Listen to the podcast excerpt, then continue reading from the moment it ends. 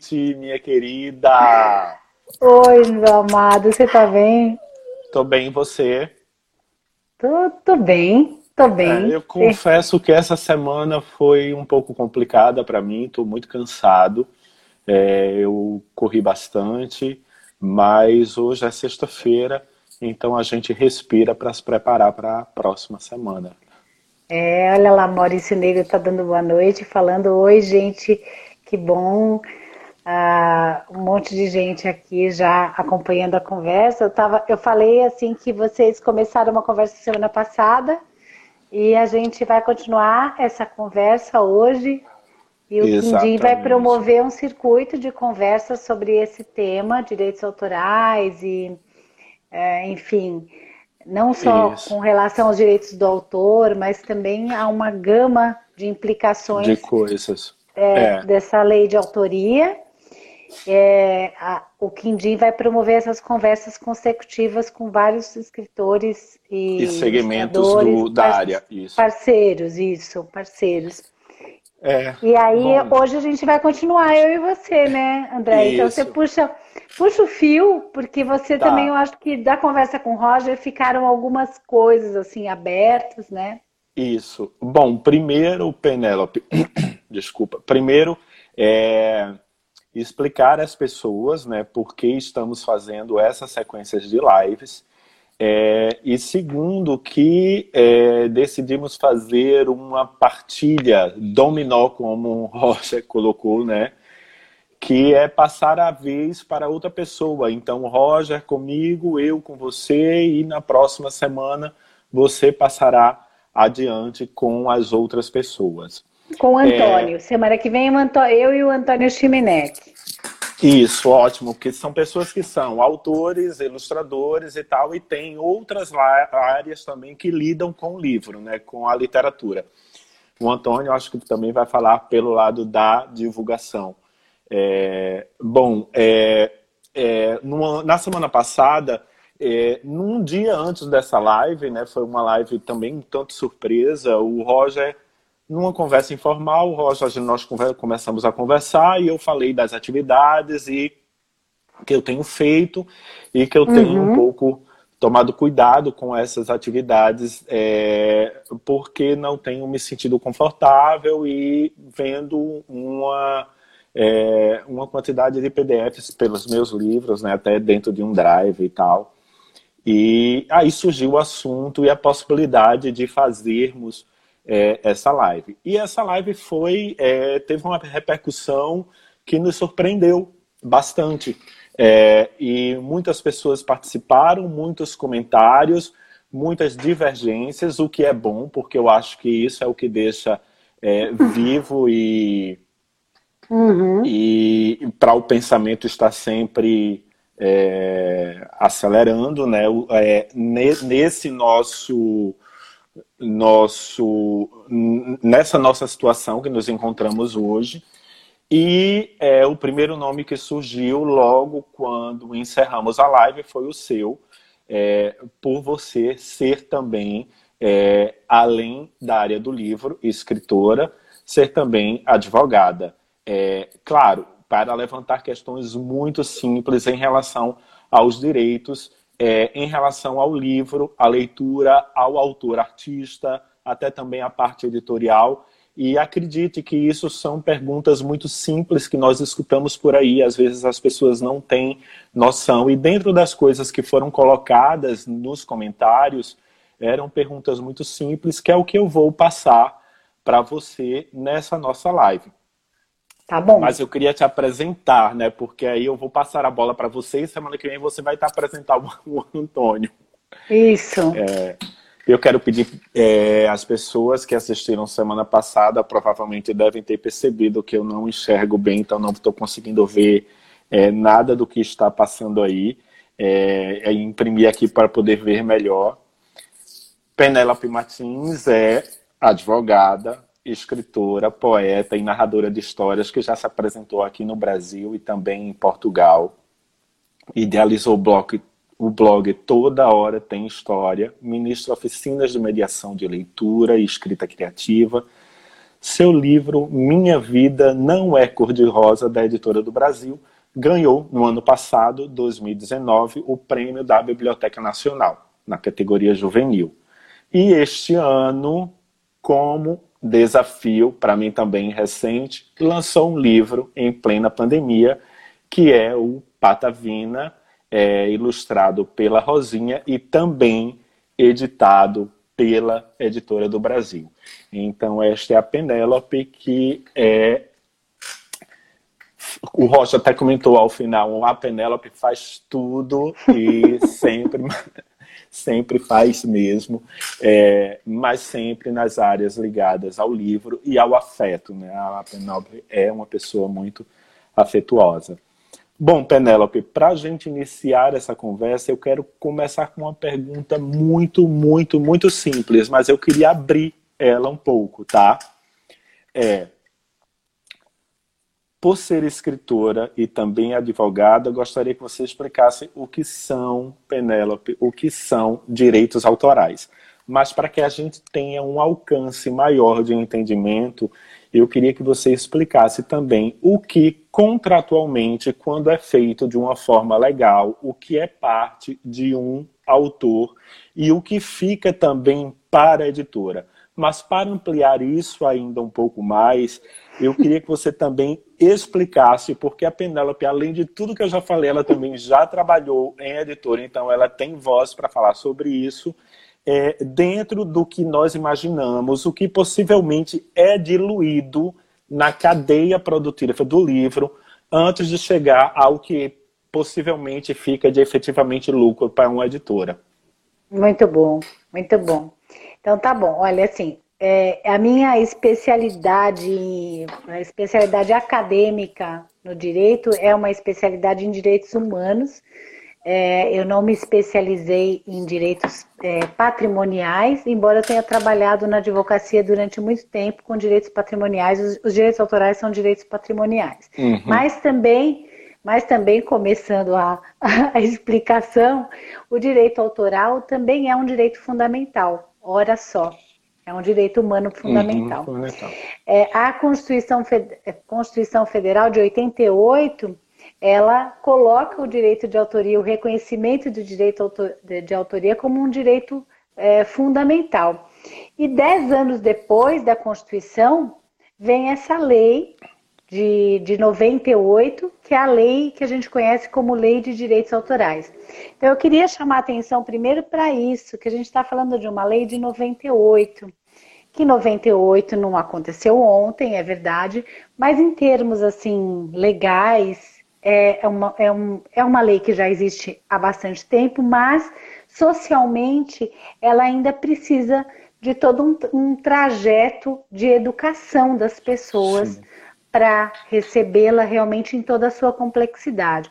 Aí você me perguntou, então o que, que é para o autor o direito autoral? Então, o direito autoral, autoral, primeiro, é um direito fundamental de reconhecimento do trabalho intelectual, intelectual daquela pessoa. É, são diversos os autores, né? Então tem o autor que é o autor da imagem, tem o autor que é autor de texto. É, então são, são diversas autorias é, que estão previstas nessa lei. Quando a gente fala em direito autoral, a gente não está falando só de escritor ou só de ilustrador, a gente está falando de diversos artistas criadores que têm esses direitos garantidos pela lei. E esses direitos, André, eles são, é, eles são irrenunciáveis. Isso significa o quê? O, o André é autor e vai ser sempre uhum. autor e vai morrer autor. Entende? É, é, o que a gente faz num contrato de edição com uma editora é ceder esses direitos para um fim específico. Até na semana passada, o Roger falou assim: ah, eu prefiro o, o termo contrato de edição, que é o que está na lei. A uhum. lei fala em contrato de edição. Não mas, de cessão de direitos, né? Porque é, cessão mas, é. Mas assim, mas vamos deixar uma coisa também, tirar essa coisa do armário, debaixo uhum. do tapete, né? Porque é importante. O termo sessão, ele não é um termo que significa a editora vai lá, eu vou dar para a editora todos os meus. Todo, tudo. Não, não significa isso. Você cede é, uma, uma mobilização em cima do seu trabalho é, para que ele vire um produto. Porque você é autor, vamos supor, você faz um livro de imagens, de texto, você que faz tudo, né? Livro com imagem, com texto, aí você faz o, o, o seu original e ele ainda não é um livro. Uhum. Né? Ele ainda não é um livro. Então você cede para a editora para que a editora transforme em produto, né? E faça algumas coisas é, do expediente administrativo desse produto. Ela registra, é, ela tira o ISBN do livro, né? Uhum. Ela, ela faz o, o designer do, do, livro, sei lá, contrata um projeto gráfico, Sim. faz a divulgação. Então, assim, ela faz o, alguns expedientes para transformar aquilo em produto. A criação em produto. A, exatamente, porque é parte de um lugar, né, que são os originais, que você conhece tão bem e que você poderia é, mostrar até para as pessoas o tamanho que é Aí monta-se tudo aquilo. Né? No, no, seu caso, você faz proje o projeto gráfico, você, você entrega tudo, tudo pronto, uhum. né? Mas você passa para a editora uma série de atribuições que, com, que são inerentes à sua criação, mas dali para frente, enquanto, enquanto uhum. produto livro.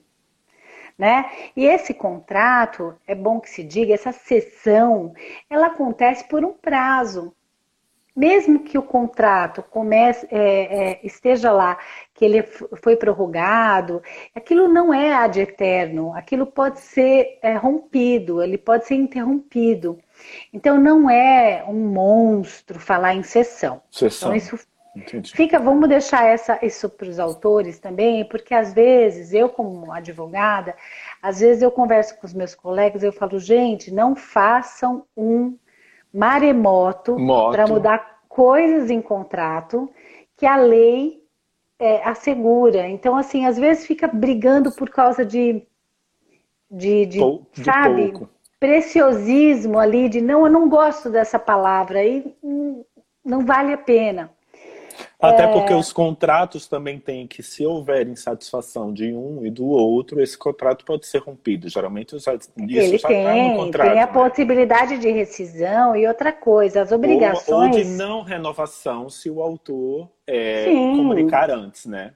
Sim, sim. Existem. Porque agora a, a, tem essa cláusula que automaticamente ele se renova caso o autor não manifestar nada no prazo final do contrato. Sim, a lei é, novamente a lei. A lei fala, fala sobre isso, isso é uma garantia para quem também edita. Uhum, né? Claro. Então, assim, se o autor não falou nada, se a editora não falou nada, aliás, às vezes as partes estão se relacionando tão bem que passou o prazo. Uhum. Né? E aí o contrato se renova automaticamente pelo mesmo prazo. Tá.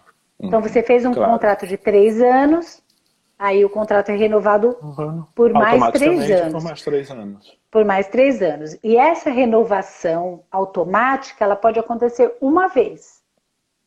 Ah, olha. Depois, depois você tem que assinar um outro contrato. Bom, enfim, é, isso são particularidades do contrato. Eu acho que assim, para começar a falar em direitos autorais, eu acho que a gente tem que falar e falar também de direito. A gente tem que falar que no Brasil não existe uma cultura das pessoas profissionais consultarem preventivamente um advogado. Um advogado. Então, assim, as pessoas deixam para falar de advogados quando a coisa já. A quando relação já um problema, de, de, é, deteriorou. Então, se você quer assinar um contrato, pouquíssimas vezes eu fui procurada dessa forma. É, por gente que fala assim: ah, eu vou assinar um contrato, você faz uma análise para mim? Uhum. Né? Então, se você pede para alguém fazer uma análise, a pessoa vai te explicar é, o que, que pode pegar, o que, que né? Às vezes você tem uma preocupação ali com uma cláusula, a pessoa fala, olha, não se preocupa com essa cláusula, não é nada do que você está pensando. Porque às vezes o leigo, ele lê o contrato e fala, nossa, né, isso aqui é um monstro, e não é por aí. Mas assim, é, é, a Clara Haddad falando, é... falando assim, eu te procurei, é verdade. A Clara, é, a Haddad, quando foi fechar um contrato, é, gente, ela me procurou, me pediu uma consulta e foi uma pessoa muito ética, porque nós somos amigas e ela sabe que eu tenho muita dificuldade de cobrar dos meus amigos e ela falou para mim: você vai cobrar. Eu falei, tá bom. Mas acho que é, é assim mesmo. Então, assim, é, a gente precisa pensar nisso, que a gente não tem uma cultura de tratar um advogado como a gente trata um médico uhum. sabe? Que a gente faz consulta preventiva. E a gente precisa ter esse advogado de confiança que a gente trate as questões preventivamente, porque é muito mais barato do que contratar quando a gente tem um problema. Tem um problema. Então, é, tem, isso fica. Tem, é a primeira dica que eu dica. dou. E, eu acho eu que uma dica para a gente mudar a mentalidade, né, André? É, porque se a gente quer mudar a mentalidade das pessoas, que consomem os nossos livros, a gente também tem que mudar a mentalidade interna, interna. do mercado. É, eu tenho visto, estou conseguindo ver algumas pessoas falando e comentar, ah, eu não sabia disso, disso, olha como é importante.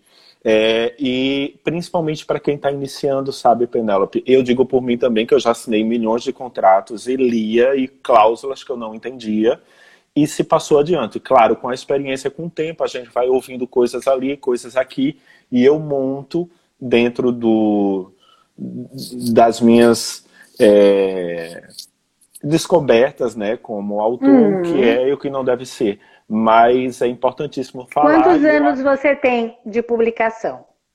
25 anos. Então, a gente não precisa esperar 25 anos de publicação para aprender aos trancos e barrancos não é? Isso, claro. O é que é o que é o conveniente num contrato, o que não é. Então, assim, essa tua experiência deixa muito evidente que, assim, hoje, com 25 anos de mercado, você consegue sentar na frente de um editor e falar, não, essa cláusula eu, eu, não. não. gosto, uhum. eu não uhum. quero. Por quê? Porque você tem uma prática, uma prática é, já profissional no mercado de muito tempo. Uhum. Então, mas a gente não precisa fazer isso.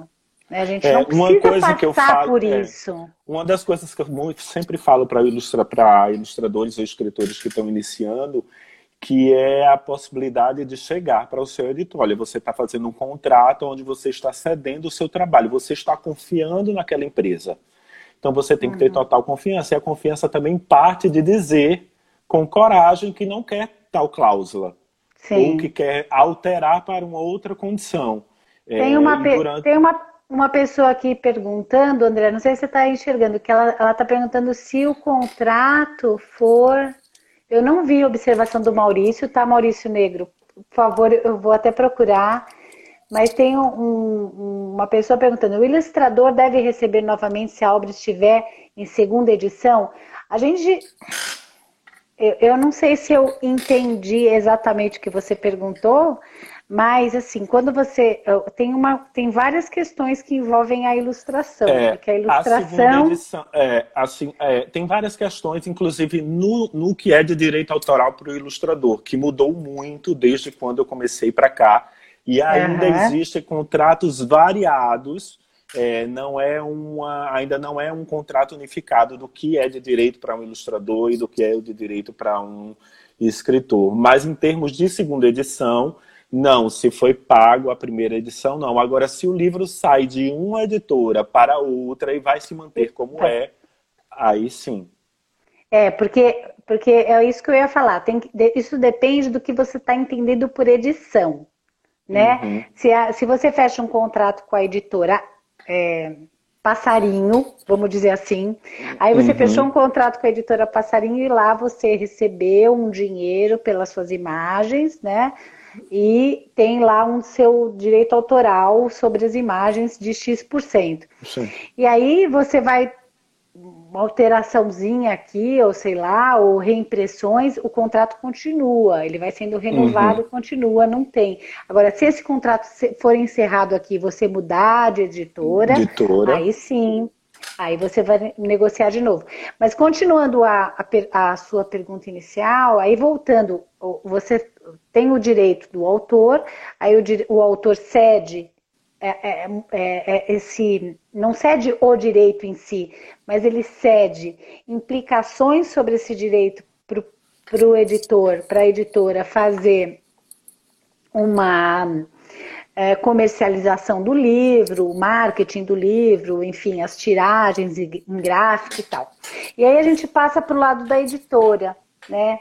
Uhum. Na hora quando você passa para o lado da editora, e aí a gente tem vários perfis de editora no Brasil e eu acho que convém também a gente se informar sobre esse grande panorama editorial, uhum. porque nós não temos só editoras é, multinacionais. Nós temos editoras Sim, quando grandes. Quando se fala em editora, pensam sempre que é, é uma A gente não tem só uma, uma editora que é um grupo estrangeiro poderosíssimo uhum. que vem aqui, comprou uma editora nacional e virou um, maior, um dos maiores grupos editoriais, não vou falar qual, uhum. do mundo.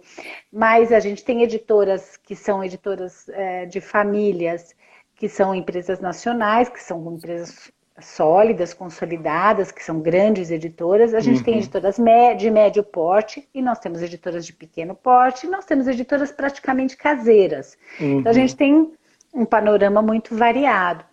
Só que o custo acaba sendo basicamente o mesmo, pesando mais para quem é pequeno. Quando o livro chega, é, o texto da Penélope chega, primeiro que isso é um texto para a infância, a editora vai pagar Primeiro, a contratação de uma ilustração. Uhum. Que tem um custo, e eu não vou dizer elevado, um custo, existe um custo, porque a gente não pode falar que é um custo elevado, porque a gente está dando valor para o trabalho alheio. Uhum. Existe um custo real. Existe um custo de ilustração, existe um custo de projeto gráfico, não é, André? Sim, projeto gráfico e, e várias exi outras coisas. Existe, existe custos ali, fora os custos que a editora tem com seus funcionários, com o seu aluguel, com, que para se manter aberto, fazendo projetos e fomentando um catálogo. Então, gente. Sim, porque provavelmente quando a editora, provavelmente não, quando a editora também é pequena, ela pode ter uma equipe pequena, mas ela acaba terceirizando. Essa, terceiriza, essa é, terceirização é, aumenta seu. É, é um contrato. Aumenta o custo. É um, é um aumenta custo. o custo naquele momento para aquele produto. Mas também diminui o custo mensal. Mas o que importa dizer é o seguinte: quando a gente fala em 10% de direitos autorais para o autor, e a gente pode discutir isso com os nossos editores, não é? É com, no sentido de melhorar os nossos direitos com relação a isso, mas a gente tem que entender que todo custo sai desses outros, é, de, de, de, desse, dessa outra parte. 90. Dessa outra parte não, tem que sair dos 90, André, mas na verdade uhum. a editora põe na frente. Uhum. Claro. E, e, só, só vai voltar para ela se o livro acontecer. E aí a gente entra na discussão da semana passada. Porque fazer os livros acontecerem é, é uma coisa muito difícil. É uma coisa então, muito difícil. Sim, quando, eu, quando as né? pessoas me perguntam, por exemplo, é, se é, se é fácil ser escritor ou se é fácil ser autor, no caso que eu faço duas coisas, eu diria que é muito fácil. É muito fácil publicar um livro no Brasil. Se você faz uma coisa com talento, se você faz uma coisa com, com pesquisa, se você procura elaborar o seu projeto é, de criação bem, é fácil publicar. O difícil é a gente conseguir leitor, é editora conseguir leitor. Sim, então, aí nós temos várias implicações. Até a Cristiane Rogério está é, comentando aqui, ó, políticas públicas gerais. Verdade, hum. aí a gente tem várias questões para conversar com relação a isso. A primeira página aqui dos meus rascunhos aqui que eu fiz é, foi realmente falar com os autores, falar que é, sim, é preciso se informar, é preciso ler a, a lei de direitos autorais, é preciso tirar dúvidas, é preciso ter um advogado, consulente, para essas questões preventivas, para vocês não ficarem colocando teia de aranha onde não tem, né? Uhum. É, é preciso também a gente olhar para as editoras como parceiros e não como inimigos, como imensos dragões que querem nos engolir, porque não é verdade. Não é um uhum. mercado, não é um mercado é, em que editoras de literatura ganham dinheiro a rodo. Não é. uhum. é. Né? Quando a gente vê uma grande editora que é bem estruturada financeiramente, geralmente essa editora faz livro didático, é, tem outras Sim. coisas por, por trás. Né? E um catálogo imenso, né? Um catálogo imenso de anos, de décadas de trabalho que a gente também não pode jogar fora. E, uh, André, é importante também a, gente dizer que embora na ficha catalográfica, na capa apareça o nome do André Neves, a ficha catalográfica traz uma gama de pessoas que trabalhou naquele produto. Uhum. E que também precisam ser remuneradas. Então, quando a gente vai discutir se é justo ou não 10%, 12% ou 11%, a gente tem que entender que essa antecipação, esse risco que a empresa faz esse aporte de dinheiro, ah, esse livro vai custar 45 mil reais. As pessoas acham que às vezes que custa baixo, né? Mas vai uhum. custar 40 mil reais para imprimir, para pagar ilustrador, pagar projeto e imprimir na gráfica esse livro com capa dura, não sei o quê. Uhum. Ah, eu vou, eu vou gastar 40 mil. O autor não vai gastar esses 40 mil. Não vai gastar nada, exato. Entende? E não vai ter o então, trabalho assim, pós, né? O, o e não vai, vai ter o risco. O seu, vai fazer criação vai a criação. Só. É, é sobre isso que ele tem o direito. Então, quando a gente fala em sessão, nós não estamos falando num demônio, porque a gente está falando de uma, de uma sessão sobre um produto. Um produto. Determinado, né? Um produto determinado. Bom, aí diante disso, André, aí volta um pouco é, até para a conversa sua com o Roger semana passada, porque é, porque algumas pessoas podem falar assim, não, mas veja só, vocês estão demonizando as pessoas que usam PDF, mas essas pessoas às vezes não têm dinheiro para comprar, isso é, de, é, né, é, é democrático usar o PDF. Então, não é democrático. Uhum. Isso não, uhum. democracia não, não se desenvolve democ a, a, democracia dessa forma. Com, é, primeiro com, com ilegalidade. É, primeiro que com muito, ilegalidade. É, eu queria muito colocar isso de uma forma muito consciente, assim, de uma forma muito, muito clara. Porque, uhum. por exemplo, teve muitos comentários e foi conflitante, e eu acho que é ótimo quando existe. Mas uhum. eu também acredito que é, isso estava dentro da, da próxima pergunta, que é quando e por que a reprodução patrimonial intelectual passa a ser um crime. E por mais que eu tenha falado, eu quero dizer isso aqui claramente, aproveitar que ontem foi dia dos professores, parabenizar a todos que fazem um trabalho excelente. Se alguém, por alguma fala minha, por qualquer coisa, tenha se ofendido, me perdoem, não era a minha intenção. Com certeza também respondo pelo Roger que não era a intenção do Roger. Mas, Penélope, você agora me deu aquilo que eu acho que é certo. Eu não vou trocar palavras.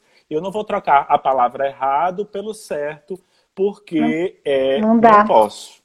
Não posso. Não dá. E eu não posso dizer assim que é pequenas infrações, porque assim todas as pessoas cometem conscientemente ou não, mas quando a gente chega no nível de consciência, a gente para.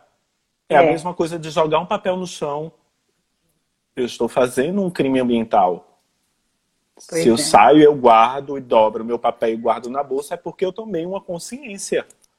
Ô André, eu vou começar com um exemplo. Não vamos falar do leitor que está lá na ponta, vamos começar falando dos artistas. Né? Ó, Ana Paula Secato aí, querida. Vamos falar dos artistas. Eu faço narração de histórias, né, André? E eu escrevo, eu tenho os meus livros. Mas, por incrível que pareça, não sei se você sabe, eu não faço espetáculos geralmente com os meus livros.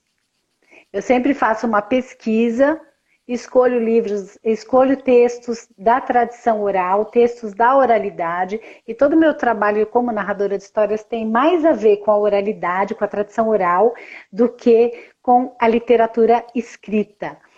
É, então, como eu faço os meus espetáculos em cima de, de histórias de domínio público, público, eu preciso de autorização? Não, eu não preciso, mas eu preciso de pesquisa.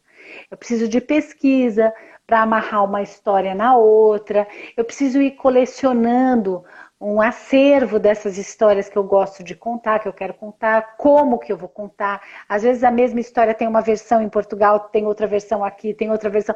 Então, assim, a gente precisa pesquisar, precisa se dedicar a isso.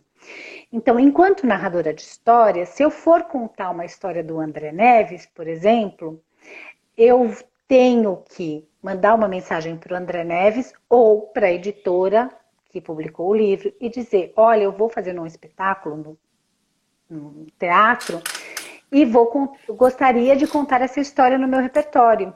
O, uhum. o, repertório, o meu repertório envolve isso, isso, isso, isso, isso.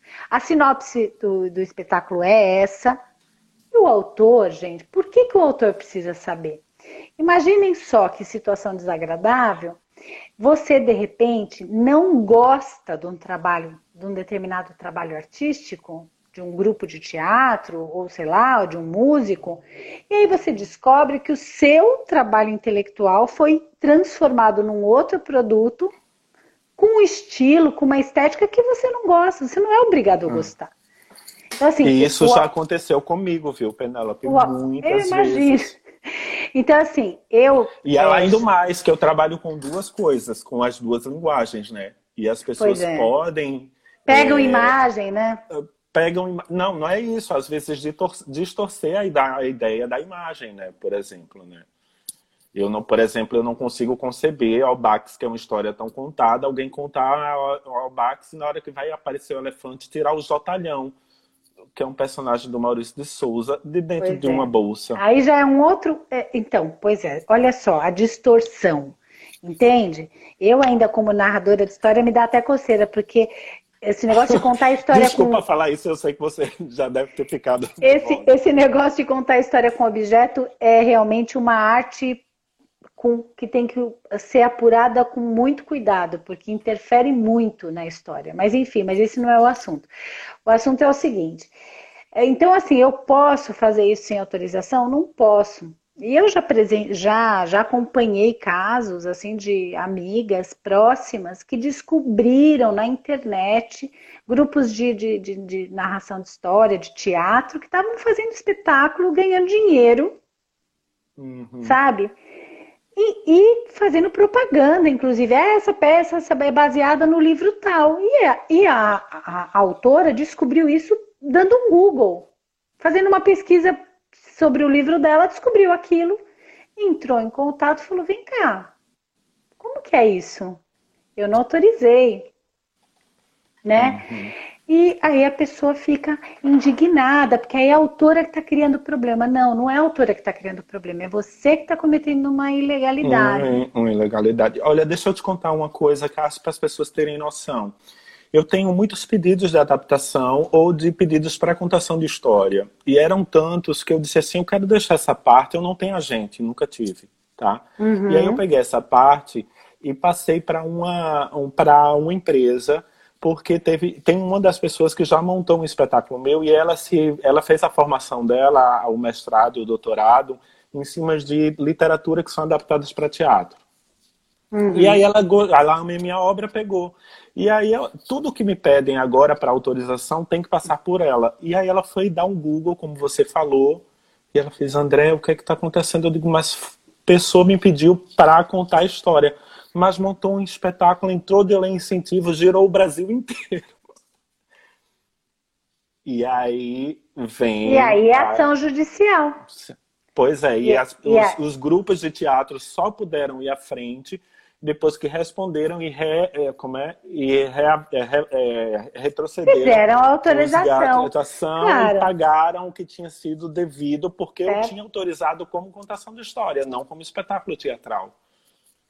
E mesmo que for uma, um narrador de história em é, solo, uma pessoa como uhum. eu que se apresenta sozinha, você tem que saber, você tem, a gente tem é. que entender que gerar, fazer aquilo gerar uma outra, um outro produto artístico, é, precisa sim ter a concordância do autor para afinar o que ele faz com o trabalho dele com o trabalho daquele outro ah. artista. Então, esse ponto eu sempre faço questão de deixar claro com relação aos artistas que querem usar material que tem direitos autorais envolvidos. Precisa de autorização? Precisa. Aí, André, a gente vai para um, é, um outro pontinho pequeno que é assim, ah, mas eu tenho um blog de leitura e eu só mostro a capa lá do livro, faço resenha. Eu preciso de autorização também? Não, não precisa. Era, isso, isso, era uma das perguntas que eu iria te fazer. É, é porque isso é a mesma. É, é isso permitido. é a mesma coisa que imprensa. Né? Então, assim, se o meu hum. livro sair lá no, no, estado, no jornal Estado de São Paulo, vai ser bom para mim, não vai? Uhum. Se, se, sair na Folha, na revista 451, ó, tô fazendo propaganda de todo mundo. Aí você vai ficar feliz, por quê? Porque é divulgação. Então, os blogs de leitura que compartilham a capa do livro, que tiram até uma, uma foto ali segurando o livro, uma foto do põe miolo. trecho, frases, alguma coisa. Põe o site, põe o nome do autor, né? Põe o site da editora, põe o nome do autor, põe os créditos, fala do que se trata. Ó, oh, esse livro a gente achou bacana por causa disso. Ok, gente, isso é divulgação. Isso é divulgação. Continue fazendo. Aliás, marquem a gente, a gente gosta. A gente fica é. feliz. feliz. A gente compartilha de novo. A gente fica muito a contente. A gente agradece. Gente, obrigado. A gente agradece, às vezes a gente manda até cartinha. Pro, eu, eu, eu, nessa pandemia, mandei uma carta para uma, uma leitora de 11 aninhos que se empolgou com o meu livro e fez uma, um, um vídeo lindo. A gente fica muito emocionado, a gente fica uhum. grato. E não é que a gente não fica feliz também de ter um narrador de história, uma narradora de história que se interessa em contar a nossa história. A gente também fica feliz, só que a gente quer saber em primeira mão. A gente não quer saber de um jeito torto. Hum, né? Claro. E isso, e para contar história, sim, para fins comerciais principalmente, para montar um espetáculo, precisa de autorização. Ah, então tá bom, Penélope. Então, se eu for fazer um vídeo e não for cobrar, e for colocar só no YouTube, então eu não preciso, porque eu não vou cobrar, não preciso de autorização. Precisa sim. Ah, não olha, interessa é se você vai ganhar dinheiro com aquilo ou não. Você precisa de autorização? Sim. E olha, gente, muita coisa os autores deixam para lá. Muita Eu sou coisa. um que deixo muito. Muita coisa os Eu autores falam assim, não, tudo bem, deixa para lá, sabe? Deixa para lá, né? Muitas vezes os autores deixam para lá, mas é correto? Não é. Ah, mas eu amo André Neves, por isso que eu, eu, eu, eu quero fazer espetáculo com a obra dele. Então, tenha é, a dignidade de respeitar o artista que você ama. Uhum. Claro. É muito Olha, importante. Olha que lindo isso que você está falando, Penélope. É, lindo isso. Agora, a gente, é, eu indico para o pessoal consultar o artigo 28, o artigo 29, os artigos 28 e 29 da lei da lei de direitos autorais. Gente, basta dar um Google e escrever Lei de Direitos Autorais, que vocês vão parar no site do Planalto do Governo e, e, e aí vocês leiam lá. A, o Estou até anotando 28... as cláusulas que eu vou ler com mais atenção agora. Não, depois eu te mando. O artigo 28, eu tô, tô até pensando em fazer, um, em fazer por escrito para a gente publicar. Artigo 28 e o artigo 29 falam exatamente de utilização, reprodução, autorização, tá? E o artigo 46 vai falar, por exemplo, da imprensa, né? O que é considerado pequeno trecho, a divulgação, né? Que você não precisa de autorização. Então tá ali, tá tudo na lei. Quando você é, faz a reprodução, você é, comete um, um, ilícito. Então você reproduz a obra de alguém, você está cometendo um ilícito. E aí a gente vai para a questão digital, porque aí a gente, né, o negócio uhum. perde, perde de controle muito mais fácil do que o papel. Porque o papel ainda, aquela coisa de tirar cópia, você tinha que pelo menos ficar na fila da. pelo menos você tinha que ficar lá na fila. Agora não, né? Você está em casa, você recebe não, lá um tá download. Não, eu, não, é, você já tira foto e já vai direto, né? Não precisa nada é. muito caprichado. Então, assim, quando você faz o download, quando você recebe um PDF e você baixa, ah, você recebeu lá uma mensagem e você baixou o, o, o, o PDF. A pessoa que baixou, ela não, não, não vai incorrer em crime. Mas a pessoa que mandou está uhum. incorrendo em crime. é, se essa pessoa colocar os PDFs, então, num drive e, e disponibilizar para um monte de amiguinhos e amiguinhas e amiguinhos, aí o negócio vai ficando cada vez pior. E essa semana eu recebi do Roger uma sentença, já uma sentença não, desculpa, um acórdão do Tribunal de Justiça de São Paulo, que condenou um jovem é, estudante de direito a pagar o equivalente a 3 mil exemplares 3 mil exemplares. Por quê? Porque ele deixou lá as obras disponíveis, disponíveis. Num, num drive para as pessoas baixarem. E o Tribunal de Justiça decidiu que, mesmo ele não é, cobrando por isso, ou seja, não recebendo vantagem Bendo econômica, ele tinha que pagar porque ele prejudicava os direitos patrimoniais, patrimoniais. Da, da editora e do autor. E ele vai ter que encarar pagar 3 mil exemplares de um livro de direito administrativo que deve custar mais ou menos uns 80, 120 reais cada exemplar. Então, é sério o negócio, é. gente. Pouco antes é de entrarmos sério. na nossa live, eu estava na, no, no. Achei isso fantástico. E o Helder Gusti, que é educador, contador de história, que tem lido muita coisa na internet, publicou no coisa uhum. uma tinha o nome de uma professora com um drive e aí ele colocou cuidado gente que ela colocou gente minha biblioteca de virtual está tá disponibilizada para você ele colocou. Educadores atenção não é biblioteca virtual é biblioteca criminal achei fantástico assim porque é um educador que está alertando outros né? Então é sim é, Penélope, até, eu queria te fazer uma outra questão. A, a, até a Angelita está falando aqui. Eu já fui livreira, eu sei da importância dessa cadeia. Então, cadeia é o caso, inclusive, para quem comete crime. Tem que tomar tá, cuidado. Tá. Penélope, eu queria entrar no outro assunto que eu acho importantíssimo, porque também gerou, é, gerou comentários no, na live passada. Porque Sim. antes de tudo, antes de sermos escritores e ilustradores, nós somos mediadores de leitura, eu e você. E nós Sim. somos pessoas que sempre que estivemos ligados, desde quando iniciamos nossa ligação ao livro e à leitura, batalhamos pelo direito do leitor.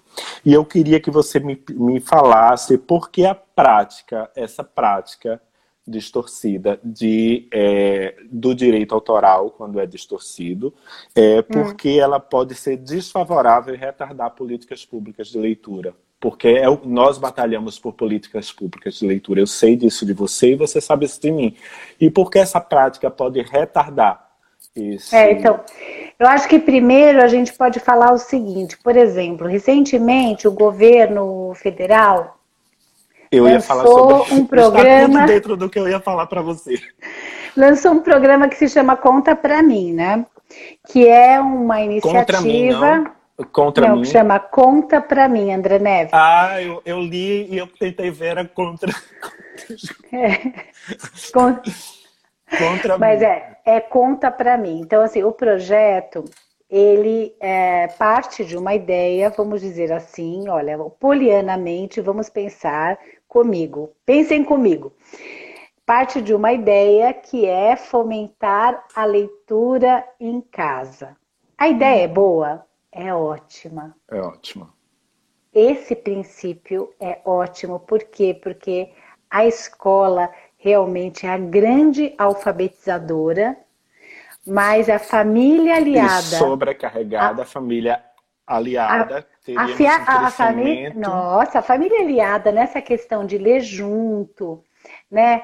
É, de, de, de, largarem os celulares, olha só que maravilha, e, e ler história em casa, ia ser marav é, é, maravilhoso. Então, assim, a ideia por si, eu vou dizer para você que eu acho ótima, né? E, e luto muito, discurso muito para isso, para que as pessoas leiam com seus filhos, contem histórias, etc. Mas o programa foi feito de uma maneira um pouco torta. Eu estou hum. sendo, eu tô sendo né? Assim, eu acho que eu Sim, tô tentando, tem... tô tentando ser, tô tentando, tô te... André não ri. Tô tentando ah. ser, eu tô tentando ser assim, é, vamos dizer assim, equilibrada, não apaixonada no uhum. sentido de foi feito de uma maneira meio torta, porque porque contratou-se um, um, uma ilustração só, é, as, as, as histórias foram, foram, foram recontadas de uma maneira assim, né, pobre. Mas eu acho que aquilo não é superficial, reconto, né, Penélope? Enfim, não, não, é não, vamos, coisa, não, vamos, é... não vamos conversar sobre isso, só vamos conversar o seguinte. Tem lá um monte de PDF, de, de livro digital, para baixar. Não vamos chamar de PDF, vamos chamar de livros digitais, que foram preparados para as pessoas baixarem. Eu vou te perguntar uma coisa. Diante dessa pandemia, do número de crianças e de adolescentes que ficaram sem acesso a informações de conteúdo de escola, Sim. do número de crianças e adolescentes hum. é, que não podem, não podem dar continuidade à sua educação, por quê? Porque não tem equipamento, porque não tem Wi-Fi. Você uhum. acha que você acha que esse programa ele vai ter o alcance que teria se os livros fossem impressos? Não. Não.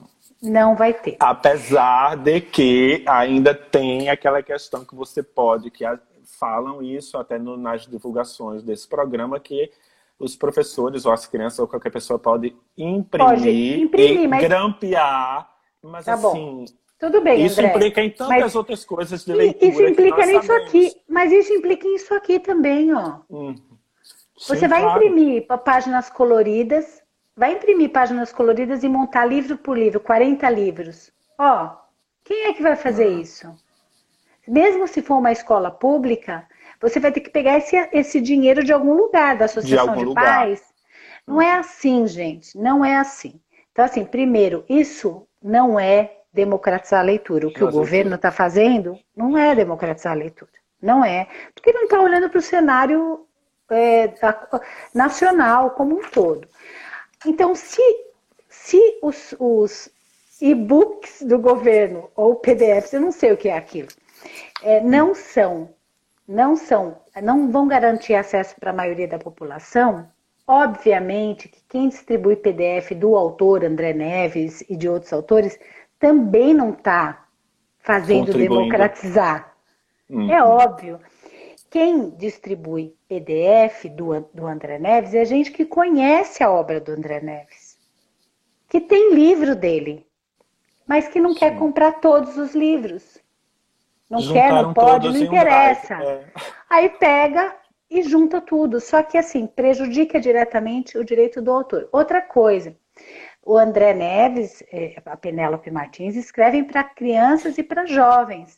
E esses PDFs, eles não circulam entre as crianças. Não circulam. Pro... Não circulam. Não, não, são crianças no celular mandando esse PDF. Esse PDF. Esse PDF. Então, é uma falácia falar em democratização.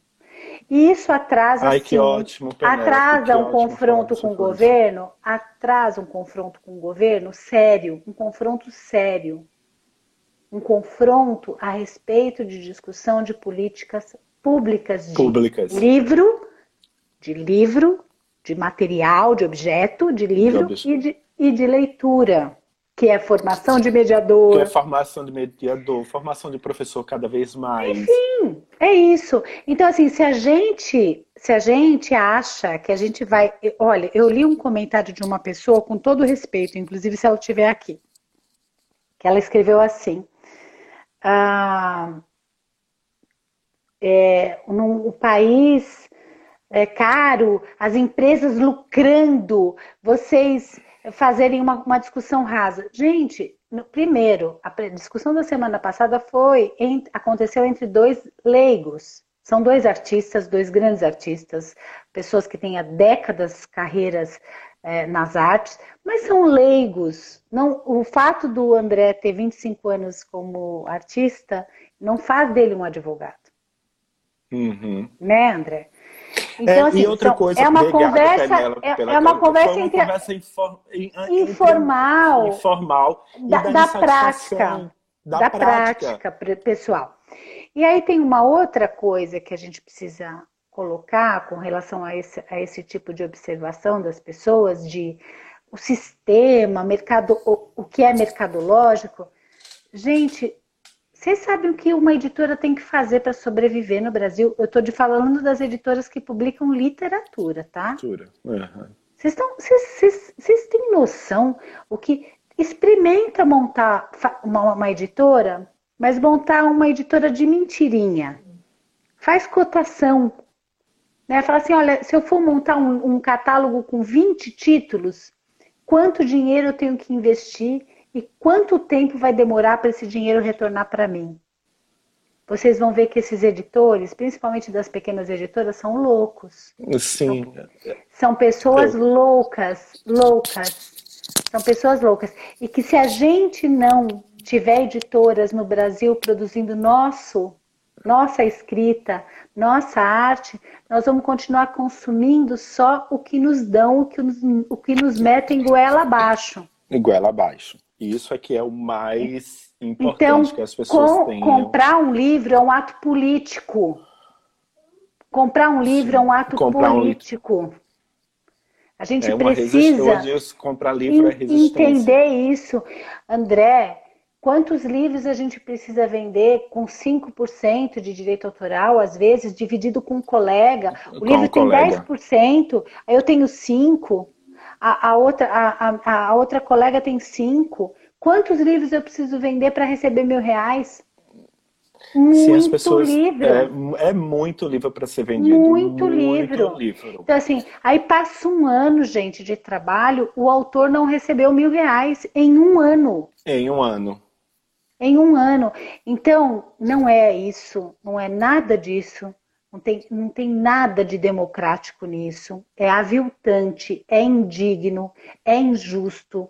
Inclusive, eu, nós, eu tive, nessa pandemia, eu fiz campanha para pagar contas de luz de uma poeta. Sim, eu, eu, eu, eu vi que você fez. Uma grande, uma grande poeta, uma grande artista, uma grande fotógrafa, que estava há quatro é. meses sem pagar luz, água, internet sabe? Sem poder é, trabalhar. As pessoas, então, não, não é entrou assim. nisso, um pouco antes também eu estava comentando com o Roger, é, colegas, amigos, pessoas ligadas ao livro, que estão em programas até para receber cestas básicas aqui de artistas que trabalham é. direto ou indiretamente, mas estão trabalhando com leitura. E, e nós temos que lembrar que nós estamos vivendo um período que nós nem Ministério da, da Cultura nós temos.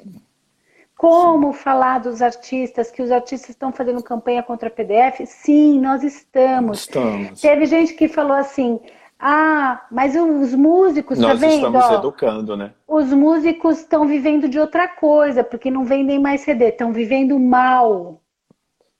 Estão vivendo mal. Estão vivendo mal. Não é assim. E... e agora, na pandemia, tem músicos que têm 20, 30 anos de carreira que, que que está desesperado. Que desesperado tem... e é uma frustração. As pessoas não estão se importando com, com, com essa frustração assim, Eu, é... do, do próprio artista. E mesmo aqueles que as pessoas amam. Assim, as pessoas amam um artista e tal, ou, ou conhecem, e não se sensibilizam com isso, Penélope, que é o mais grave, eu acho. Como você falou, PDF ou música, ou seja lá o que for, não são compartilhados por crianças. Não são, não São existe. pessoas que conhecem Gente, a nossa cê, obra. Você acha, a criança, ela quer o livro na mão dela. Ela quer, inclusive, interferir no livro, ela quer rabiscar como eu rabiscava a cara das minhas bonecas e eu era muito feliz por isso. Uhum. Rabiscava, né? Então, assim, ela quer, ela quer interferir naquele objeto, ela quer mastigar, como eu tenho livros, eu tenho livros na minha casa que estão mastigados. Mastigados. Sabe? Então, assim, é, a gente não esquece. Isso daí não tem nada a ver com criança. Isso daí não tem nada a ver com po pobreza, com gente pobre que está preocupada em distribuir PDF. Não, não é. Não é assim, gente. Não é assim. A gente, a gente precisa discutir isso com seriedade, com responsabilidade, olhar para essa prática como algo que realmente é, atrasa sim a política pública. Você tem que ir na biblioteca da sua cidade, tem que falar, cadê o acervo novo? Uhum. As Como pessoas dizem assim, ah, várias... o livro está muito. Eu, eu, eu, pessoas, tem gente que fala para mim, ah, o livro está muito caro. Eu digo assim, tá. Não, não discordo, o livro é caro, mas assim, você frequenta a biblioteca, se você frequenta, meu bem, você pode levar um livro. É, e se não tem um livro, você, olha, posso escrever o nome de um livro que eu gostaria de ler a primeira verba que entrar, ela, o bibliotecário tem que comprar o que está na frente da lista. Sim, mobiliza a sociedade civil, Viu? mobiliza a sua associação de bairro e fala assim, gente, vamos lá todo mundo, porque ó, o acervo é da década de 80. Uhum. Não é? E assim, eu aqui na, na, minha cidade, várias vezes eu já doei livros, porque por causa do Toda Hora Tem História, muitas editoras me, man, me mandavam, me mandam livros para que eu faça a resenha é, crônica para o blog. E aí eu não acho justo ficar com o livro no meu acervo. Uhum, e as editoras claro. não me pagam. As editoras não me pagam para eu divulgar. Aliás, tem editoras que cortaram assim essas, esse tipo de coisa de ficar mandando livro, porque acha que não vale a pena. Mas o que, que eu fazia com os livros? Eu ia reunindo e depois ia lá na biblioteca e dava para a biblioteca de, da cidade. E dei... É o que eu faço aqui anualmente, porque nós consumimos muito livro, né? Tem então, muito então, se livro. Se a gente for deixar tudo em casa, não não suporta. Então, anualmente eu faço uma leva, tiro uma leva e dou para o, o Cirandá, que é quem é, coordena bibliotecas comunitárias aqui em, no Rio Grande do Sul, né? Então, eu tô, a... eu tô lendo o comentário da Márcia Leite, que é a nossa amiga, que é editora e editora. autora também, autora, inclusive. Ela está dizendo, como editora, pensei que talvez fosse interessante acrescentar as considerações que o preço da capa de um livro que retorna à editora após a venda é de 50%, ou seja, metade fica com quem comercializa. Isso. E voltando para o começo da conversa que eu falei, os custos são suportados por, pela editora. Então, assim, todos os custos, que não são poucos, são suportados pela editora e a editora joga aquilo no risco. E aí pode ser que demore um ano, dois, três, quatro para o livro retornar. E, as, e, o livro no estoque também custa dinheiro, viu, gente? É, se nós formos pensar. Estoque paga. Pra... Estoque paga. Aí você vê assim. É que as pessoas dizem assim, ah, então os 90% são que sobra para a editora, é para a editora pagar tudo. Não, não é para pagar tudo. A editora dos 100%, 10% é do autor, 50% vai para a distribuição, os gastos internos que ela tem como editora, é tudo condicionado nesses 40%. É. Gente, é isso mesmo. Então, a, a Cris está falando, é importante a gente conversar, informar direito também, divulgação tem responsabilidade, é verdade. A Mônica, a Mônica eu não estou conseguindo, mas é direto para você, essa pergunta é da Mônica de Martini. Penélope, como, como funciona para o autor programas que usam títulos como o de um banco conhecido? Não entendi Ah, não, eu acho que ela está falando do Itaú. Não, o Itaú paga os direitos, paga o Itaú paga os direitos, faz um contrato para é distribuir. Um contrato do banco com a editora por um Sim. número X de tiragem. É, é, não, é um, não é uma licitação como o governo, porque o governo tem que trabalhar como licitação, um edital que vai ter uma licitação, como tem os PNLDs, mas é uma espécie de, é uma espécie de seleção com critérios ali, e aí depois é chamada a editora, é negociado com a editora e o autor recebe pelos direitos daquele livro. Inclusive, eles fazem até uma edição um pouquinho mais barata, uma impressão um pouco mais barata, né, André? Uhum. É, na verdade, eles acabam é, é, usando a parte gráfica do livro com outros recursos para poder ter um número maior, um volume maior de, de, de livros. Rodar mais exemplares com o mesmo preço. Mais exemplares. Com o mesmo valor, né? Com o mesmo investimento. Porém, como o nosso parque gráfico está cada vez maior, o parque gráfico brasileiro, é, as últimas edições que têm sido dessas tiragens gigantescas, é, já tem uma qualidade favorável, uma qualidade legal, assim, para mandar é? distribuir, para um número grande de gente. Ô, claro, ô, André, o que nós gostaríamos é que sempre o livro tivesse. É, Deixa eu te perguntar uma coisa. Vai cair essa live?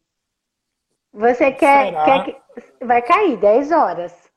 Você quer que. É porque na semana passada nós continuamos. Nós, eles não é? derrubaram. Será que não? Se derrubar, a gente não volta, sei. nem que seja presente se despedir. Tá bom, combinado.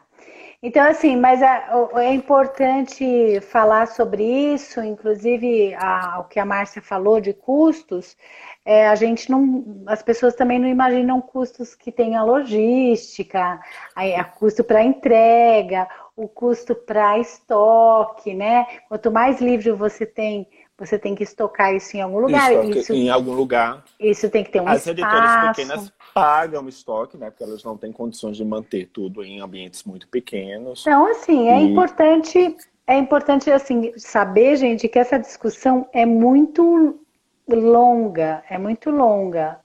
É, é, Mas eu sabe, tem, tem um, um, um, um ponto aqui que eu acho que é importante a gente falar, que é o negócio dos professores usarem os, os livros agora, principalmente no tempo de pandemia, em vídeos. Ah, eu isso separei- tem acontecido muito. É, Eu assim, separei tenho esse- muito. esse ponto, assim, porque ah, na lei, para fins pedagógicos, você pode usar qualquer obra artística é, na sala de aula, pela lei. Ah, isso eu não Ou sabia. seja, é. Você pode pegar um livro lá, um Guimarães Rosa, e ler para os seus alunos. Você pode passar um filme dentro da sala de aula para fins, para fins pedagógicos, né? Isso acontece. Ou até mesmo o nosso livro, poderia, né? Se o professor quisesse. Pode, pode ler a- na sala Pode de ler, aula, pode mostrar colocar as imagens. Projetar, assim. É, aí, aí eu, eu- bom, enfim, Mas acho que não há problema. Mas aula, a, que- dizendo, sem sair da sala de aula, né? a questão é exatamente essa que o André falou. É a sala de aula. Ou seja, a aula está acontecendo num ambiente fechado, onde não existe divulgação é, externa da- daquele conteúdo. Quando a gente é, teve que forçosamente ir para o ambiente virtual, para as aulas à distância, as pessoas começaram a inventar coisas, obviamente, para mandar para as crianças e tal, para os seus alunos. E uma das coisas que muita gente inventou foi fazer um canal no YouTube para contar a história para os seus alunos. Uhum. E aí cai naquele mesmo ponto que eu falei no começo, do narrador de histórias que precisa de autorização. E aí a pessoa pode falar para mim, ai, Penelope, então, mas aí, aí todos os vídeos que estão lá no meu canal, se eu não tenho autorização, eu tenho que cair, tem que cair sim, se você não tem autorização, ou se você não conseguir autorização, mandar uma mensagem para as pessoas, tenta se corrigir, né? É importante. Fala, explica o fim, convida para ver o canal, né? Sim, Tenta. pra- Agora, Pra- se o autor não, se o autor não autorizar ou se você não conseguir o contato da pessoa, tira.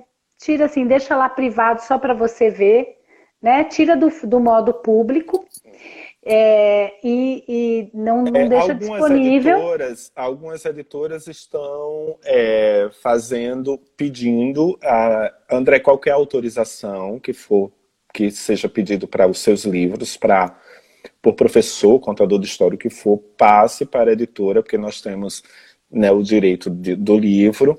E não é que eles não estejam autorizando, eles estão mandando é, algumas editoras é, o que é concedido por lei, uma orientação, o que é concedido por lei de reprodução. E ainda fazem uma explicação literária, que eu acho muito bacana, que é que dizer isso ajuda a venda do livro e guarda para o leitor a surpresa. Quando o, o, o, o professor não Eu mostra sei. o livro inteiro, né? Então guarda a Mas isso- curiosidade. Mas, André, isso, Isso, é uma é um processo leitura. Isso é um processo de leitura, entendeu? É um é É, não, mas, mas olha, sinceramente, isso é uma outra discussão, assim, de que, tipo, se estraga o prazer da leitura, o fato de Ou mostrar não, todas é. as imagens.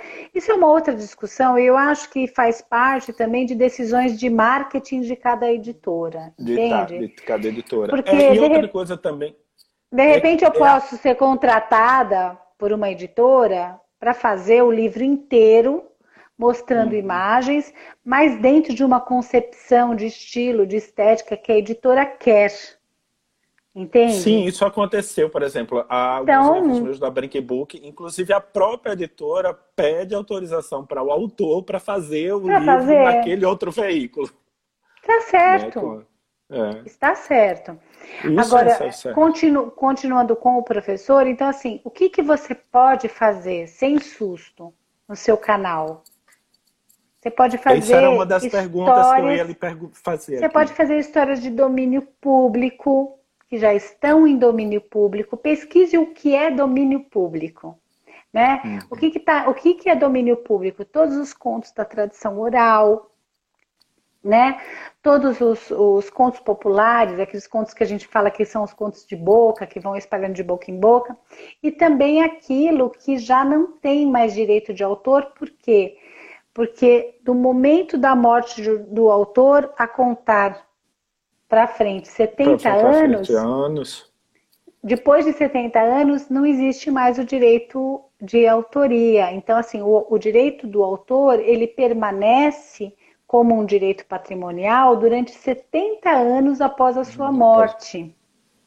É o que aconteceu agora com Monteiro Lobato. Monteiro Lobato agora é obra que Caiu. está em domínio público. Por isso que tem tantas releituras por isso que, visuais, por isso né? que agora, visuais.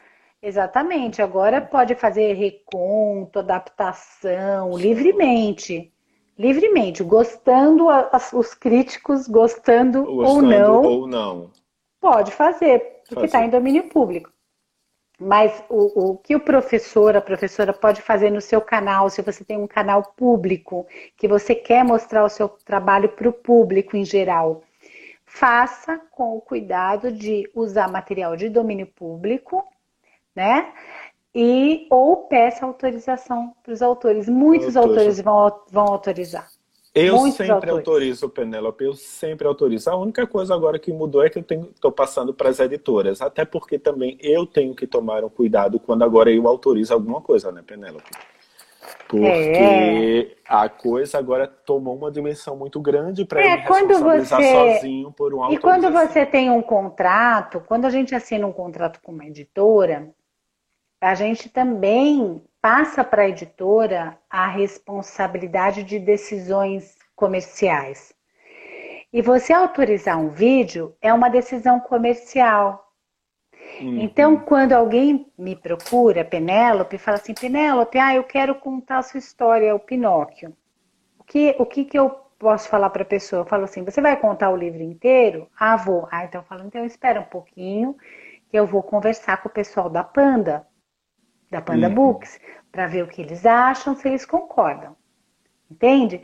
Porque se a minha editora falar assim, não, Penélope, a gente não quer que faça isso, porque não faz parte do nosso planejamento de marketing, não é, não é uma decisão boa para a gente na nossa concepção, então a editora também interfere nessa decisão, gente. Não é só o autor. É. Quando existe um contrato de edição, tem que tomar cuidado. Existem partes envolvidas aí num contrato em que o autor e a editora têm obrigações uns com é, os outros. Olha só, agora eu tive um exemplo muito bom há pouco tempo atrás é, de uma equipe maravilhosa de Barra Velha, que eles têm um trabalho muito grande, inclusive com toda a minha obra, que vieram pedir autorização por conta da feira de lá que ia acontecer. Os professores estavam contando as histórias, me mandaram os vídeos e eu falei assim, olha, eu acho que está tudo ok. Eles contaram as histórias, eles não mostravam o livro inteiro, assim, eles faziam uma faziam outro percurso com o livro, entendeu?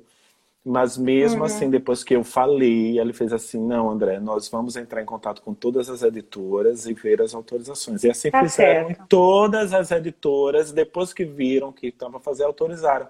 É simples, gente, não é um... Mas eu é também, é um... por outro lado, eu também já vi trabalhos que se fosse o meu livro, eu não teria autorizado.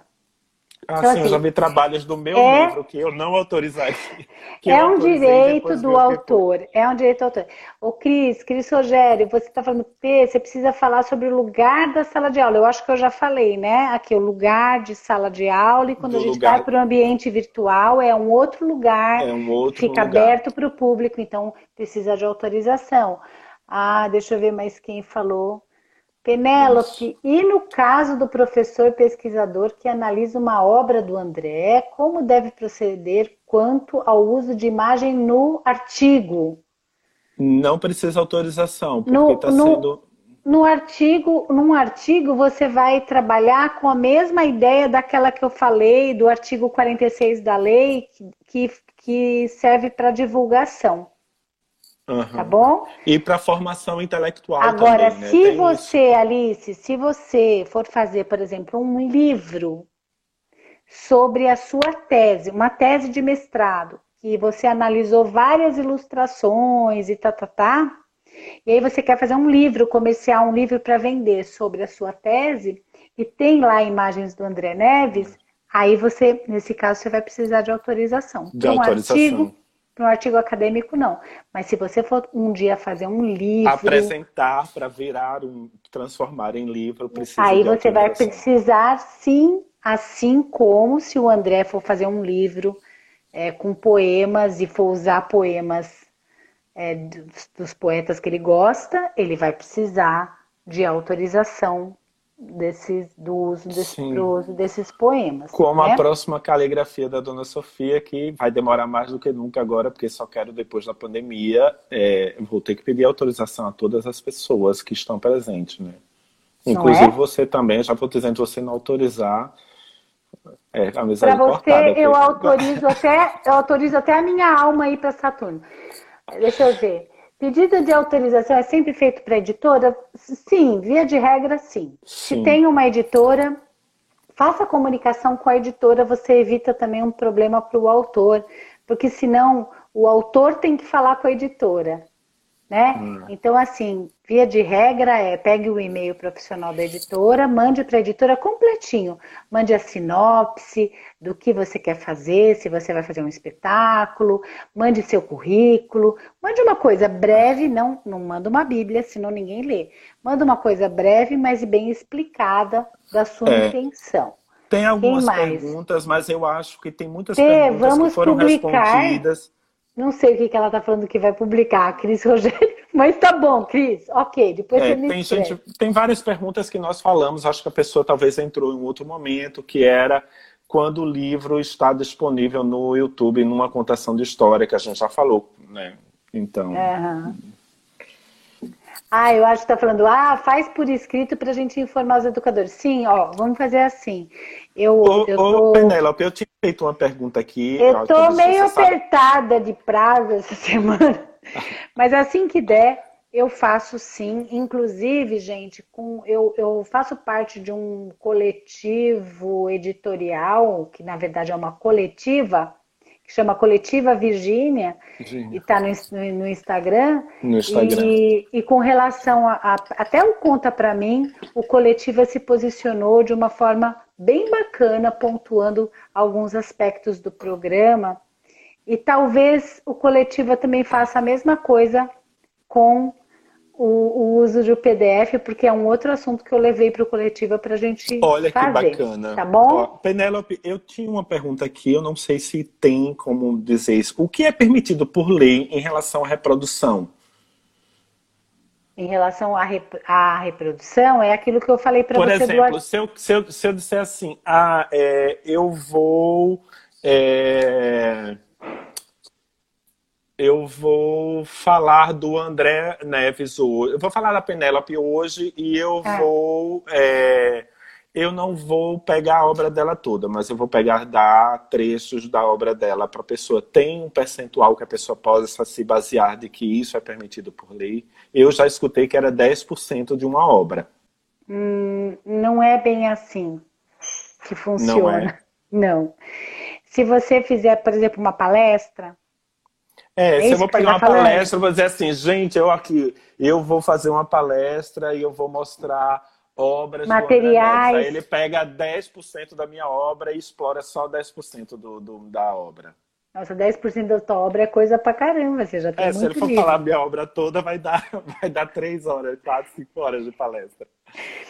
Então, assim, olha, o, o artigo 28, que eu já falei aqui, ele fala o seguinte, que depende de autorização prévia e expressa. O que é uma autorização expressa? É uma autorização por escrito. É uma autorização prévia e expressa do autor à utilização da obra como reprodução parcial ou integral. É isso que você está falando, reprodução parcial. Uhum. Ah, eu vou reproduzir é, uns capítulos, uhum. eu, vou, eu vou mostrar imagens, tudo na minha palestra. Vai precisar de autorização? Vai. Vai precisar de autorização. É, adaptação, tradução para qualquer idioma, inclusão em produção audiovisual, enfim. Tá tudo no artigo 29. Só que quando você vai para o artigo 46, o, 40, o artigo 46 fala em limites de ofensa aos direitos autorais. Então, assim, é um, é um limite 46. ali, né? O tá. artigo vai traçar um limite, porque ele vai dizer que, por exemplo, é, a reprodução na imprensa de uma notícia ou de um artigo, olha aí a sua, a sua, a sua pergunta aí, pesquisadora, ou de um artigo que é informativo, publicado num diário, num periódico, com a menção do autor, com o nome da obra, com o nome da editora, não vai constituir ofensa aos direitos autorais. autorais. Então, assim, eu aconselho que vocês leiam, que é muito fácil de entender, o artigo 28 com o artigo 46. Eu, 28, eu, eu, 46. eu, eu falo para vocês assim, para eu publicar alguma coisinha de dicas, eu teria que publicar, gente, pensando perguntas, porque senão, se eu, vou, se eu for falar de tudo que está na lei, é melhor vocês lerem a lei. Porque Sim, a lei, claro. É. A lei não é um bicho de sete cabeças, a lei é uma lei fácil de compreender. Ela é fácil de compreender. É, se, se vo... Só que é uma lei curta, é uma lei bem curtinha, só que você tem que ter a paciência de ler e reler. Né? É, Leia Ana e Paula releia. Lima perguntou, é, Ana Paula Mira perguntou em uma citação. É, citações para aberturas de capítulo, é, ah, isso... muito pequenas, isso não, não precisa. Isso tudo de... bem. Isso não tem é. problema. Não Mas assim, problema. entendam o seguinte, que é uma frase, tá? Mas não é uma frase é, do Saramago. Sim, não é uma frase que... do Saramago que começa na página 1 e vai terminar, porque não tem parágrafo, né? Vai terminar lá na, na página 32. Não é assim. Uma frasezinha ali, tipo, né? Havia uma pedra no meio do caminho. Ou no, ou, ou no meio do caminho havia uma caminho pedra. Uma pedra. Ok. É. Agora, se você transcrever o poema inteiro, aí você já está, né? Então, tem, a gente precisa tem, tem entender os limites. Os Olha, limites. Penélope, eu acho que nós mandamos bem, porque semana passada eu fiquei. É, achei estranho o Insta não nos derrubar. E eu até dei uma olhada e tal. Parece que quando as lives agora têm um número X de pessoas e que não tem oscilação, de gente entrando e saindo e tal, ela o Insta tem mantido. Então acho que nós mantivemos é. um número constante. Então acho que são que... pessoas que estavam interessadas é, no assunto. E eu acho que isso realmente, Penélope, é algo importante, porque nós estamos em um momento virtual e muitas coisas do que estamos vivendo é, virtualmente no futuro vão continuar porque teve muitos progressos com as coisas virtuais. Nós hoje conseguimos descobrir alcances incríveis. Então, muita coisa vai continuar e acho que as pessoas precisam entender. Se informar. Por, se informar, porque é, as facilidades do virtual não podem ser também facilidades para o criminal. Não, né? e, a gente, e a gente precisa eh, trazer esse assunto, esse assunto do livro, do PDF, da, da, da pirataria da, da arte em cima de, de, de, de, criações artísticas, a gente também tem que trazer para a luz, para a luz do esclarecimento, Muito. né? Porque qual é o discurso das pessoas que querem consumir literatura, hum. por exemplo? É o discurso do esclarecimento. Então a gente precisa se esclarecer no sentido é, que realmente comprar um livro, você não está comprando um lanche do McDonald's. Você não está comprando um lanche de uma multinacional que coloca ali uma coisa que nem é carne para você comer. E ó, não estou hum. nem falando que você que é gostoso se não é gostoso. Mas estou dizendo assim, você não está consumindo um negócio que é de uma baita multinacional que nem tem qualidade, mas tem tanto marketing envolvido que você consome.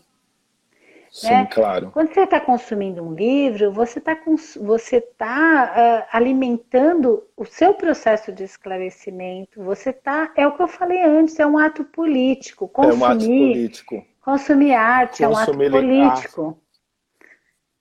É um ato Isso político. É. Assim como ter nas paredes da minha casa. Eu, eu, eu, ao longo desse, desse tempo, o que eu pude comprar de reprodução de amigos meus artistas, que eles reproduziram, né, gente? Vamos deixar claro. Sim. Que eles reproduziram, numerados ali. Artistas é, é, lindos, trabalhos lindos, trabalhos é, de gente muito séria e que às vezes está vendendo um trabalho por 100 reais, por 200 reais, porque uhum. precisa se manter.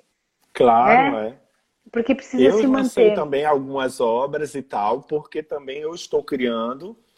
E eu fiquei pensando assim, eu digo assim, gente, eu tenho que ter uma outra saída também, não só o livro. E aí eu comecei a pensar, eu também não quero ficar refém só da literatura, sabe, Penélope? E aí eu comecei a criar, e eu disse assim, e tem coisas aqui, onde é que eu vou colocar tudo isso? não, e não é só isso, André. Imagina só que, que prazer para as pessoas que né, gostam do teu trabalho e, e que gostam isso de viver numa casa.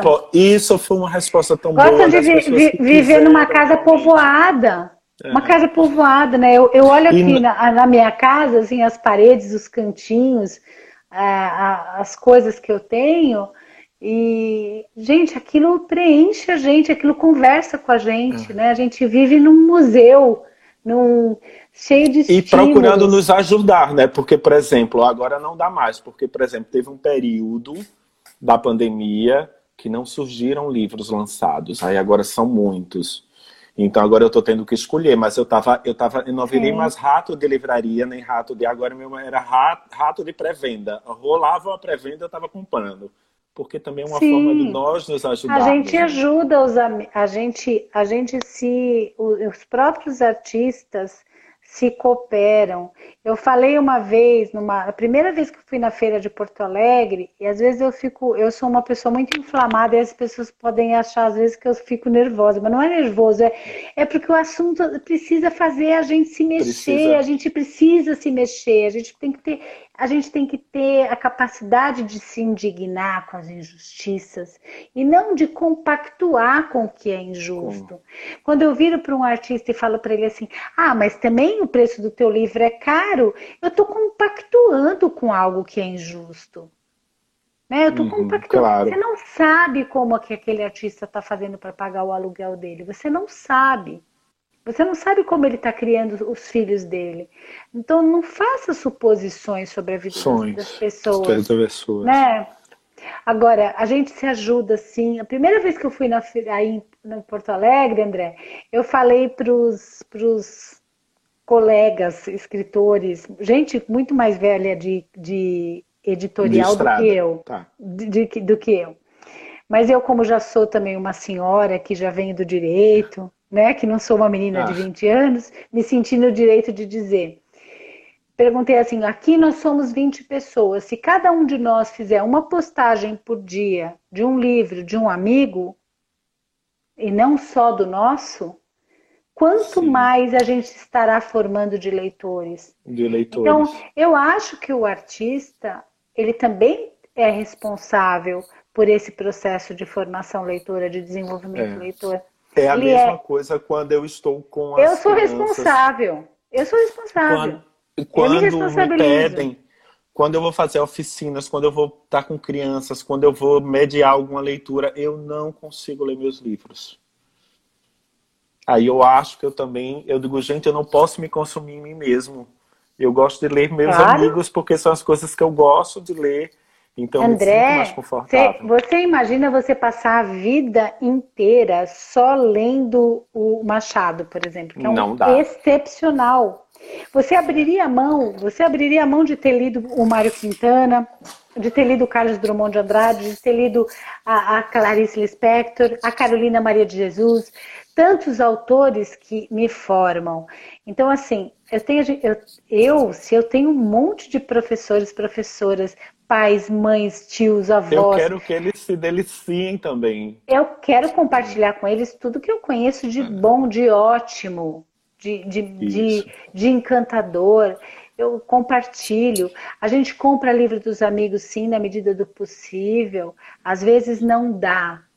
Por quê? É... Porque às vezes a gente está com decisões, nessa pandemia em específico. Eu também André, estou pensando nisso agora. A gente. Eu estou com decisões assim. Eu ajudo uma menina lá que está fazendo curso de cabeleireira, que tem dois filhos, que, que ela tem o contado do arroz e feijão, ou eu compro todos os livros que eu quero que eu quero é. comprar. Então, assim, meus amigos, me perdoem, mas eu primeiro preciso ajudar essa moça que está criando duas é. crianças, que ficou grávida, ficou grávida a primeira vez com 14 anos de idade. Então, assim, a gente, nós temos muito, a gente está vivendo uma situação de extrema vulnerabilidade. Então, mas Mês sim, é, mês não. Quando eu posso, é, eu vou lá e compro o livro de alguém. É, e outra coisa também, a gente tem que voltar. É, o, o, que eu, o que eu comecei a mediar é comprar também, não só por ajuda. Eu tenho que comp comprar aquilo que claro, eu sei comprar aquilo de imediato que, que vai me satisfazer. É, uhum. Agora, se eu não vou comprar, se eu não vou comprar e eu gosto do trabalho da pessoa, né? Eu não vou comprar o Aí livro do, divulga, do André. É. Eu divulgo. Ah, eu claro, divulgo, claro. não é? Aqui Bom, tem mais. Penélope, deixa, eu, deixa eu ver Vê só. Se tem mais alguma pergunta que acho que nós temos que nos encaminhar para. Chega, finalizar. né? Para a cama, né? é... né? Na, no caso, eu, eu na quero, minha e você quero, na sua, né? É, mas aí eu quero é, a gente terminar com uma pergunta mais pessoal, cê, né? Que eu ia você, fazer. Você que... nem escutou o que eu falei, né? Você viu? Ah, não, tá. Eu na minha cama, você na sua, claro, né? Mas, claro. né? deixa para lá. Né? Deixa o povo, deixa o povo pensar e Vamos falar mal da gente. Tem vocês estão. Ah, inspirações hoje. Ler, é ler em voz alta e tal. Obrigado. Eu, é, tem muita gente falando. Bom, Penélope, para a gente finalizar, eu acabei de fazer o obrigado agora. Já falei que a caligrafia da dona Sofia vai sair quando ela tiver de sair, que eu ainda não sei, está semi-pronta. Mas ainda faltam pedir autorizações, pequenos detalhes, essa coisa toda, mas eu tranquei. Mas você também lançou um livro agora, que é o patavina. E aí eu queria saber o que vem pela frente, se você está conseguindo criar na pandemia, o que é que você está fazendo, o que é que está se preparando Nossa, que coisa relaxante, nesse... que delícia de pergunta. É, porque é para a gente finalizar com um momento mais leve, né? Para você poder gente, passar como está o seu imaginário André, agora. Olha, olha meu moletom, ó. Gente, arrasou, lindo. Você acha que alguém que, que, que quer destruir o patriarcado não, não tem que criar? Não. Tem que criar claro. todo dia. Não, a gente, às vezes, quando bate a tristeza, no momento seguinte eu falo, eu não tenho nem o direito de. Porque esse país tem tanto a fazer, a gente tem tanto tem a fazer. Tanto. A gente precisa ter vontade realmente, muita vontade de continuar lutando, né? Porque é o, é o que eu uhum. disse, é uma luta política. Agora, artisticamente, escrever, pensando no, no, que eu faço, que é escrever, porque o Roger falou que ele acha que eu desenho também, né? Mas é mentira. É mentira, viu? O... Mas todas as pessoas André, podem, são capazes. Todas as pessoas podem desenhar. É, só depois que eu morar um ano com você. Aí depois um Ai, ano com o Roger. Vem pra cá. Pode e a gente faz um livro eu junto. Consiga fazer alguma coisa. Mas é, com relação a escrever, conseguir escrever ou não, eu vou te dizer uma coisa. Eu não conseguiria viver sem escrever. Sem escrever. É, eu também, eu estou criando, não estou dedicado a fazer livro, porque minha cabeça não está, mas eu estou criando, estou pintando, estou fazendo outras coisas. Eu e está sendo uma delícia eu, isso. Eu, e assim, para mim, quando eu falo escrever, eu gosto de escrever, eu gosto de escrever. Quando eu faço, quando eu faço, às vezes, até um post que às vezes eu faço sobre política, eu, eu gosto de escrever. Eu gosto escrever. de escrever. Eu gosto. Eu, eu, eu preciso escrever. É, senão meu dia não se completa. Então, assim, eu escrevo todos os dias. Todos os dias. Eu tenho um livro que eu estou escrevendo maravilha que eu acho que vai demorar bastante tempo, porque eu estou contando histórias do meu avô. E aí eu tenho uma prima em Portugal, uma prima é, que é prima do meu pai, é minha prima de segundo grau, mas é prima do meu pai, né? É prima irmã do meu pai, vamos dizer assim. E ela é poeta também. E aí ela, ela foi procurar documentos na aldeia, histórias e tal, que é para mandar para mim. E aí ela espalhou para a família inteira. A Penélope está escrevendo está um livro. escrevendo sobre o vovô. Aí eu falei é, assim para ela, não... É, avô, né? É, é, o meu avô, minha avó, é, meu pai, assim, todas. Não fala para ninguém, mas é bom que pode chegar mais informações para você. Não, mas aí eu falei, ela, ela, ela, ela contou para a família inteira, e aí as minhas tias, as irmãs do meu pai, já, ai, a Penélope está escrevendo um livro, eu quero saber do livro, eu quero ver o livro. Eu falei, não, gente, peraí, às vezes eu escrevo um parágrafo, aí no outro dia eu escrevo dois. Nada. Isso vai demorar. Mas esse eu estou me divertindo muito, porque é dolorido, conta histórias uhum. tristes, doloridas, mas assim, eu fico fuçando dados e está sendo bem bacana.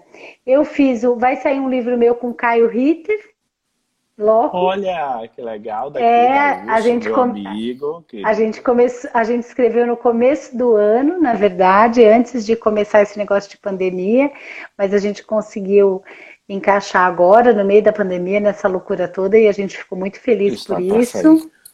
É, e eu escrevi vários outros durante a pandemia, várias outras histórias com o Tiago de Melandrade, mineiro. Andrade. É, a gente escreveu vários. Maravilhoso, querido. E a gente descobriu também. um jeito, a gente descobriu um jeito de escrever junto que é muito assim, muito nós dois mesmo, que é o caos, assim, um mete mão no outro, no, no que o outro escreveu. Ai, mas isso é que bacana, isso é muito legal. E a gente tá, a gente tá se divertindo bastante. É isso. E você? Bom, então é isso. Bom, eu estou criando essas coisas agora de estar tá pintando. Eu estou com o livro A Caligrafia da Dona Sofia, que está praticamente pronto. Ele só precisa agora pedir as autorizações do, dos poemas que eu selecionei. É um livro que vai aumentar a quantidade de páginas, claro, porque eu mudei alguma, não mudei o sentido da história. É lindo mas, assim, esse livro, conheço. Eu não mudei o sentido da história, mas eu mudei a forma narrativa, porque hoje eu acho que eu consigo mais lidar melhor com as palavras. E o livro tinha. Quantos anos esse livro tinha? Esse livro tinha, não tem? De... Acho que ele tem uns 20, 21 anos, 22 Ai, anos. Ai, nossa, merece fazer de novo mesmo. Ah. E aí agora eu vou poder trazer poetas que que eu gosto, poetas é, que antes não entraram no livro porque eu não tinha conhecimento, eu não tinha como pedir para que eles estivessem poetas consagrados. Como é, como é que eu vou fazer um livro que não tem o Manuel Bandeira dentro? Então, assim, são, é, é são. Aí tem poetas contemporâneos, fiz seleção de poetas negros, poetas indígenas, tem um monte de gente. E ficou uma super antologia, porque vai para. Eu fui fazer a conta, são mais de 100 poetas dentro de um espaço que ficou super agradável de leitura, é, tudo bem colocado, é, e um trabalho muito também mais consciente de projeto gráfico, né, para misturar as três linguagens, é, poesia, é, a narrativa e a imagem. E aí eu acho que é isso. Ah. Né? E, a, e, a, caligrafia que... da Dona Sofia é um livro muito bonito para a gente pensar a, a, esse processo da mediação, né? Porque ah, ela, sim, é. ela é uma apaixonada, e... né? Pela, pela literatura, pela literatura, mas ao mesmo tempo o livro vai fazendo esse processo de mediação e com os outros é leitores. Muito, acho que isso é muito importante porque como o livro ele é mediado sempre, né, no, nos ambientes escolares, uhum. é como se a caligrafia abraçasse os professores. Então é um livro muito amado pela pela educação, né, pela pelo público da educação. Que lindo. Então é isso, minha Gente, amiga. Gente, maravilhoso. Olha, eu eu estava com saudade de, de, de, falar com o André também. Então. Essa é a nossa primeira live, né? É. Ficar até as 10 e meia da, da noite. E a gente já pegou, assim, primeira live a gente pegou um assunto cascudo. Sim. Porque para falar, porque a gente. Mas dá, eu acho que nós estamos no momento certo de falar, a gente dá cara para falar.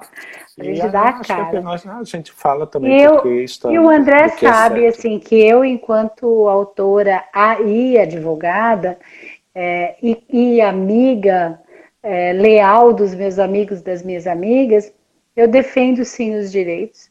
Acho uhum. é, com os contratos eles não são para ser vistos, como eu disse, como dragões que querem nos engolir, mas a gente precisa ter atenção sim.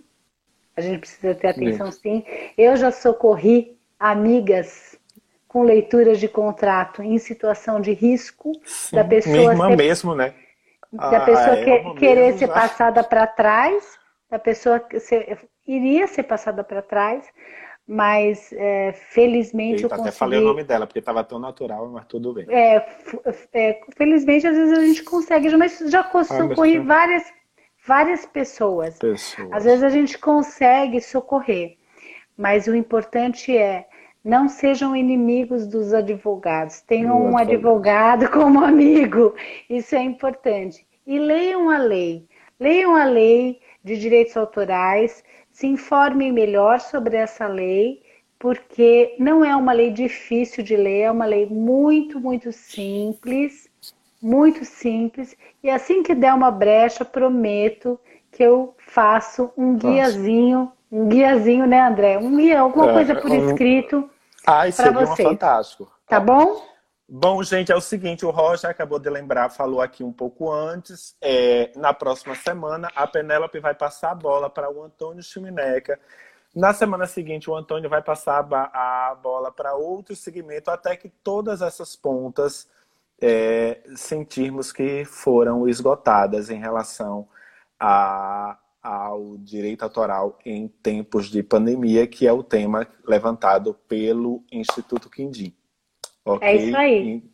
Então tá. Beijo, minha beijo. querida. Beijo, boa noite a todos. Beijo, Gente, beijo, um beijo, beijo, beijo muito grande para vocês. Fiquem bem e até a próxima. E PDF não. Comprem não. livros sim. Sim. Viu? É um ato beijo político. grande. É um ato político. Beijo.